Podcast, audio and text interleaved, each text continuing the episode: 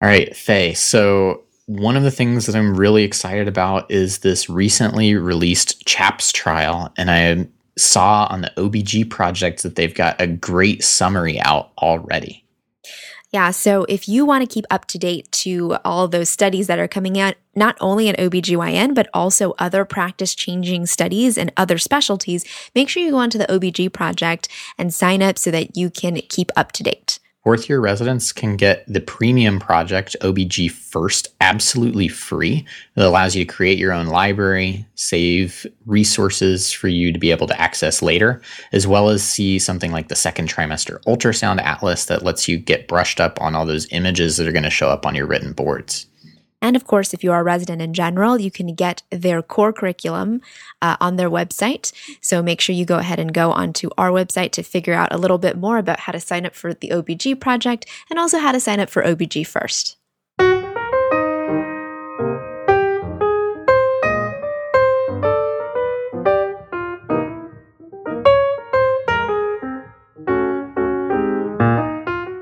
All right, guys, welcome back. This is Faye. This is Nick and this is Creogs, over, over coffee.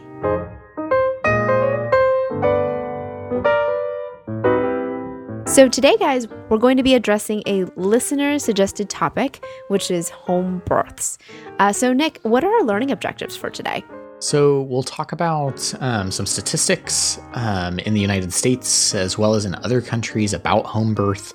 We'll review why there's been an increased movement towards home birth in the United States, um, and we'll talk about some of the evidence for and against home birth, as well as think about who is and who is not a good candidate for home birth. Faye, it's a little funny that we're doing this podcast as two MFM fellows, I think. Yeah, I mean, you know, as two docs training to be an MFM and who did residency and are now doing fellowship in um, large academic university hospitals. Um, you all probably think that we are totally against home birth. Um, and, you know, while we don't participate in home births ourselves, and I myself have to admit that I have never seen a home birth other than when they come into the hospital for a complication of some type, um, there is some interesting data out there uh, about home birth that we really should review and talk about the pros and cons. And I think we can do that pretty fairly, hopefully. And there's been an increasing number of patients who desire home birth. So I do think that, you know, as OBGYNs, we should be able to talk about it intelligently and be able to present the data to our patients before, you know, they make ultimately make a decision for themselves. For our reading today, we recommend the ACOG Committee Opinion 697, Planned Home Birth. All right, Nick, so take us back a little bit. What is the history behind home birth? I guess that's kind of a funny question, Faye, um, because really it's like, what is not the history of home birth, right? Mm-hmm, um, mm-hmm. Until really recent history, the home was the place for birth. Um, and the, the kind of connotation or the term home birth wasn't really coined until the 19th century, because up until that point, births occurred at home and not in a birthing center in a hospital. In the United States, though, this changed rather rapidly. Um, in 1900 in the US, close to 100% of births occurred at home.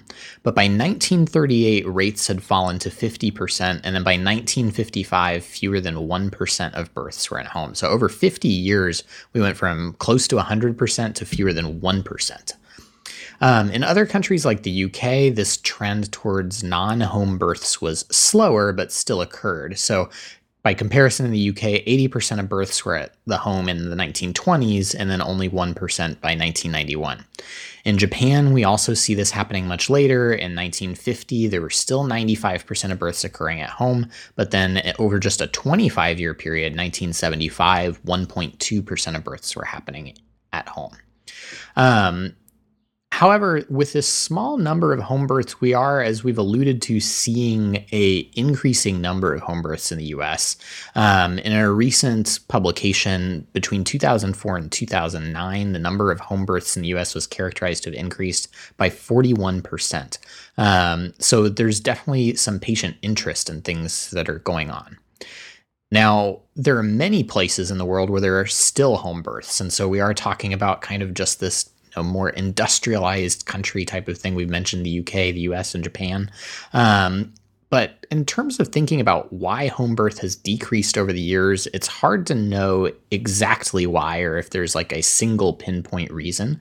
Um, but certainly there's been increased medicalization of birth. Um, in the hospital, there's also the promise of anesthesia, um, which as a non birthing person, I would totally be down for an epidural, I think, if I was in that position. Um, so, but then at the same time, there's been a decreasing trend of maternal mortality and morbidity, as well as decreased infant morbidity, um, that may be credited to the movement towards hospital birth. And so, you know, there are a number of things that, you know, may be patient driven factors of seeing those benefits of anesthesia or decreased morbidity, or maybe the medicalization on its own and recognition of medical issues that can be with birth birth. Uh, it's, again, it's hard to totally know why the, the change has occurred. But let's talk contemporary now, Faye, and think about like why folks today are thinking more about home birth. Yeah, so um, I think one note that you know we want to put out there and that you may all have caught up on is that we want to talk about planned home births, not the unplanned home birth. You know, where someone wants to come to the hospital, they just don't make it. And in terms of, you know, this question of why has there been an increased movement towards home births? Well, I think there's lots of reasons. So, first of all, some birthing people like the familiar environment of their home and they don't like the medically centered birth experience that they may receive even at a birthing center or at a hospital. Some people just find that it's more relaxing for them to be at home and to have their family members and those familiar surroundings. Um, in one study published in the Journal of Midwifery and Women's Health, the top five reasons that birthing people stated they liked uh, birthing in the home was one, safety, two, avoidance of unnecessary medical interventions, three, previous negative hospital experiences, four, more control, and five, comfortable and familiar environments. So, certainly the top five reasons, but not the only ones. One other study found that women experienced pain differently and less negatively while in the home setting. So, certainly that might also be a reason to feel when you feel more comfortable, you tend to experience pain potentially more differently. And I think that this speaks to some of the things that we, um, as providers in the hospital, or you know, potentially even birth centers, can do to make patients feel safer and more comfortable. Because clearly, some patients don't feel safe in the hospital setting, even though, as doctors, we would argue that the hospital is, you know, quote unquote, the safest place to deliver a baby because of all the quick access to all the resources that we have, like the blood bank, the NICU, the OR. So I think, you know, these studies give us a good way to figure out what is it that we can do in the hospital to try and make patients feel more comfortable and try to delve into the question of what is it that we're doing that makes patients not feel comfortable.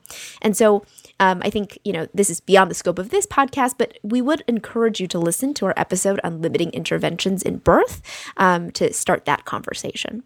The other things too is to kind of look in the US where there is an increasing trend in home births. And the top five states um, in 2020 were Idaho, Vermont, Wisconsin, Montana, and Utah. And uh, since I thought, you know, I'd keep looking, Nick, Washington actually came in not far behind at number six. So 2.6% of births occur in the home. Um, and I'm going to be going to Oregon, and Oregon is number eight after Hawaii. So clearly, I also need to get a lot more familiar with this as I'm going to be practicing there. All right, so now that we've talked a little bit about this increased desire for home birth, Nick, what evidence is out there for or against home birth? Yeah, so as we start to delve into this, just again, a bit of a caveat. Um, so, our gold standard for evidence, of course, is the randomized controlled trial, right? And we've done some podcasts on the landmark trials in obstetrics pretty much all of which to this point have been randomized trials.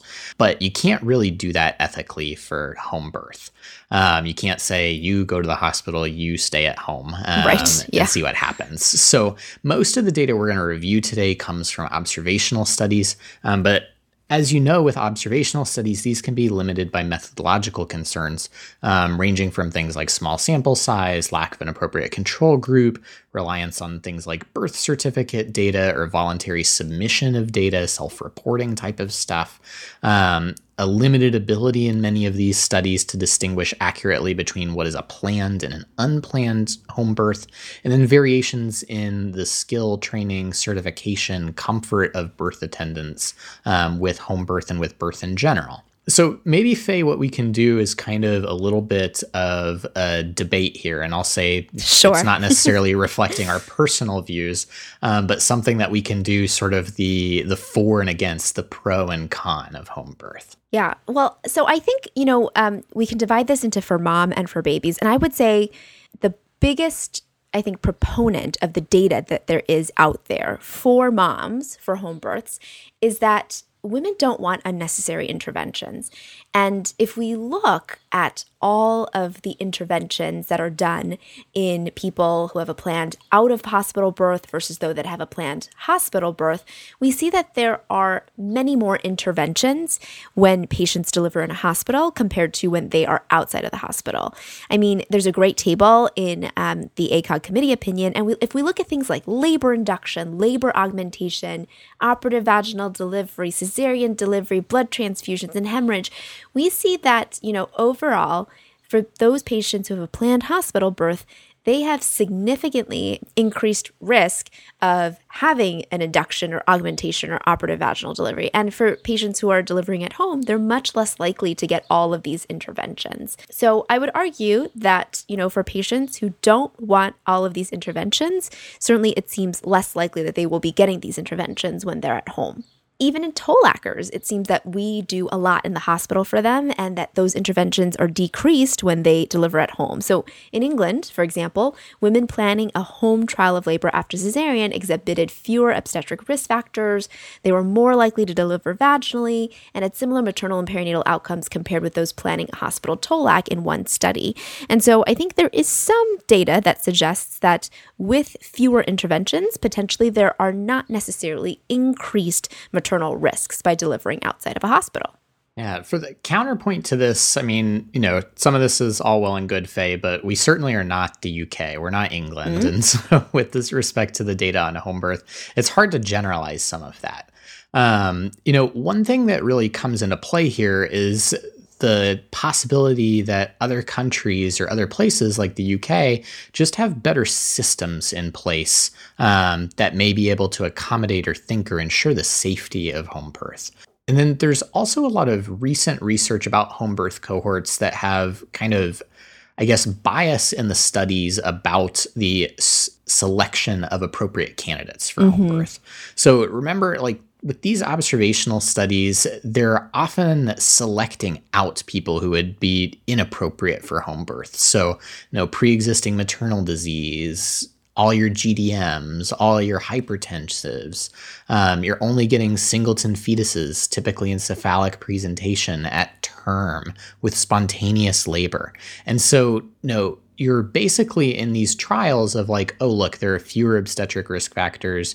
They have fewer things that happen to them. You're also selecting basically a very low risk population, potentially compared to what would come into the hospital. And the hospital is absorbing all of the things that just plain and obviously we feel are not acceptable home birth candidates. Um, and then as I mentioned a moment ago, in many of these countries, they have safe methods of identifying risks and reasons to get moms to the hospital, and most places in the US just don't have that. Um, the low rates of morbidity and mortality reported for planned home births from places like Ontario, British Columbia, and the Netherlands were from these highly integrated healthcare systems that have established criteria and provisions for emergency intrapartum transport for home births. In the US, by contrast, though, a home birth attendant um, does not always have hospital privileges, or they're not always connected to a physician that has hospital privileges. And so, in those environments, there's not necessarily a safe and timely way to transfer the patient intrapartum to the hospital if needed. And know, many of you who are listening to the podcast and are residents or other professionals may have even been on the receiving end of you know something very tragic with a home birth um, where somebody's been laboring at home and there's a delay in transfer to the hospital as they call 911 or try and figure out where exactly a patient can go and what facility can accept them in terms of risk of needing intrapartum transport to the hospital, it's been reported as high as 23 to 37% for nulliparous women and 4 to 10% for multiparous patients. Um, again, reasons for transport can be varied, but can be things like a lack of labor progress, some sort of non reassuring fetal status, the need for pain relief, um, hypertension or bleeding as comorbidities that can come up during labor, um, and identification of fetal malposition, um, which can certainly be really scary at home. Um, I guess, you know, Faye, we've presented evidence and counter evidence, if you will. Um, I mean, what I guess should we take away about mom and home birth? Yeah, so it I mean, I think based off of this data, at least, you know, from my research, Nick, it seems that home births can be safe for mom, but really only in selected populations. And right now, we don't have a good way in the United States of making sure that those that are planning a home birth do fit into this criteria. Um, and we would also recommend that if someone really desires a home birth, that they have a birth attendant that is a certified nurse midwife who's certified by the American College of Nurse Midwifery or be attended by a physician who practices obstetrics. Both of these uh, these types of attendants should be within an integrated and regulated health system. And that means that they should have a plan beforehand, before this patient goes into labor, about when and how to come into the hospital if there are complications, and have a good way of communicating to the hospital and letting the hospital know that, hey, there is this patient who is laboring in the community, and these are the criteria that may send the patient into the hospital. You know, and Nick, I think we've talked about this specifically selected population a lot. So, what do you think are the best criteria for that specifically selected population for those who should um, have a home birth? Well, we've talked a lot about pre existing maternal disease as one consideration. So, really, there should be an absence of that. Um, similarly, absent of significant diseases occurring during pregnancy, like hypertension. Um, again, a singleton fetus and cephalic presentation at term and not post dates is important as well. Um, really induction of labor at home should really be discouraged so we would say that the specially selected population should be population that goes into spontaneous labor. Um, and then again, given the lack of integrated health systems throughout the United States, we would not recommend um, patients who have a prior uterine scar or are TOLACing um, and consider home birth. All right, Faye. So, in terms of mom, I think we've covered a lot. Um, let's turn over to the babies now. Sure. So I think maybe our listeners have been waiting um, on bated breath for us to talk about this study that was published in the Green Journal in November of 2021. Yeah. Um, so there was this huge paper uh, that came out in the Green at that time that had over 10,000 births from Washington state. And so basically, in this paper, they compared the population of planned home births, which is 40% of the population that they studied, versus a planned delivery at a birth center, um, or 59.1% uh, of the deliveries that they observed. And based off of this data, the results seemed really great. So not only did they have a C-section rate of only 11.4% for the nulliparous women in the uh, study and 0.87%, which is like ridiculously low for the multiparous patients, the perinatal mortality rate after onset of labor was 0.57 out of a 1,000, which is hmm. super, mm. super low, even if we compare it to baseline data, um, baseline numbers from the United States. And compared to planned birth center births, planned home births had similar risks in crude and adjusted analyses overall for perinatal morbidity and perinatal mortality. And overall, the numbers, like we said, were very low anyway for any type of perinatal morbidity or mortality. So this data really seems to, you know, want to say that if we have planned home births in the selected population, because they did follow that criteria that we talked about, it seems like it's pretty safe for babies, don't you think? Yeah, um, and as someone who is here in Washington now, that's all well and good for us too. But kind of one of the things that was interesting about this study, and one of the important things to know about Washington, is that it is a place that has um, a little bit more of an integrated system. Um, and then these births are actually very well selected and planned for for a planned home birth. They, for the most part, followed ACOG's guidelines. Most of these patients were under age 35. Only 20% of the population was 35 or older. These patients were thin, with 63% of them having normal BMIs and only 14% having a BMI over 30. Um, most of these patients, you know, for sort of the other factors surrounding healthcare were of white race, about 85%. 62% had commercial insurance, 64% were multiparous, and over 8% actually had four or more prior births. Um, and then only 3% of this population had gestational diabetes.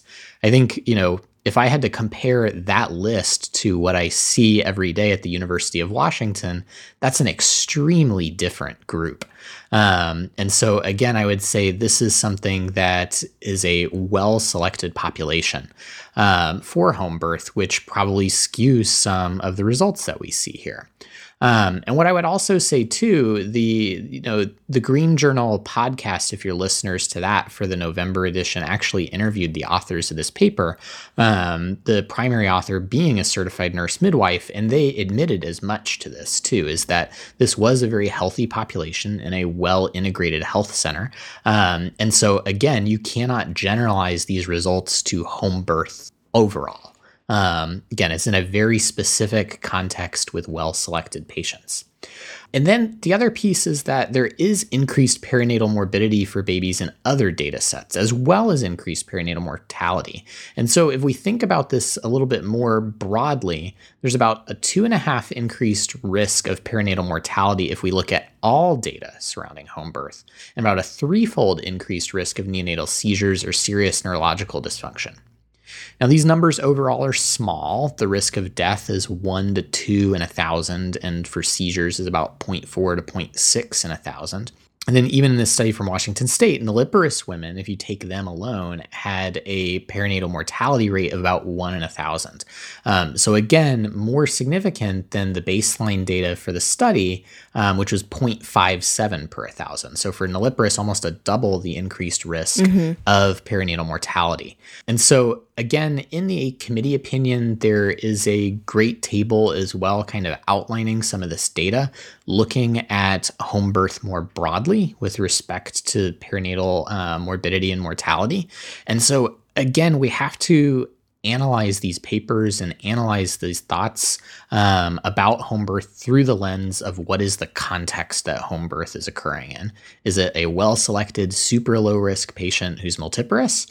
Or is it a in the middle of nowhere without an integrated health system attended by an untrained attendant? Because mm-hmm. um, those are two very, very different scenarios. Absolutely. Um, so, what can we conclude, I guess, about the baby side, Faye?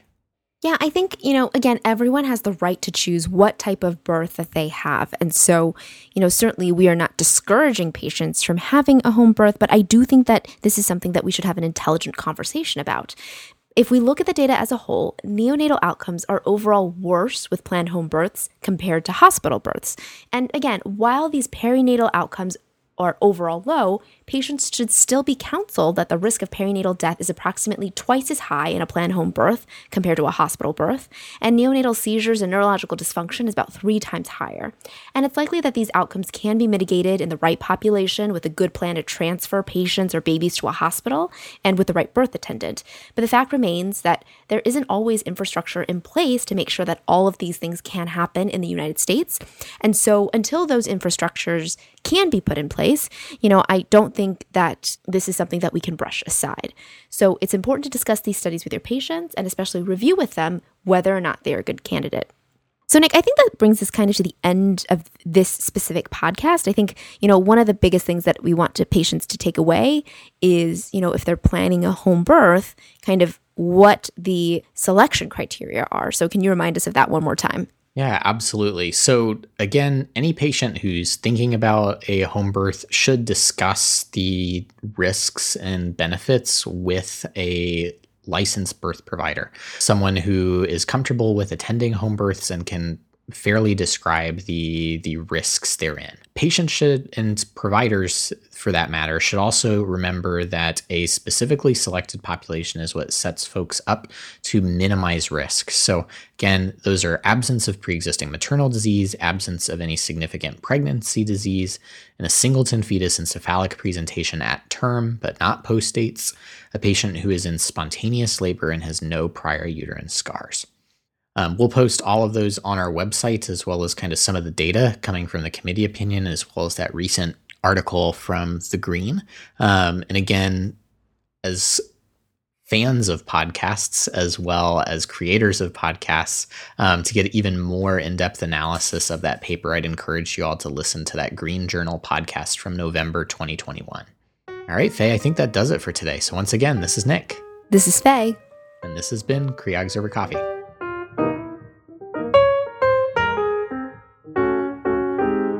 So, guys, if you enjoy this podcast episode or any of our other episodes, go ahead and go onto your favorite podcatcher, iTunes, Spotify, Google Play, and give us a five star rating and review.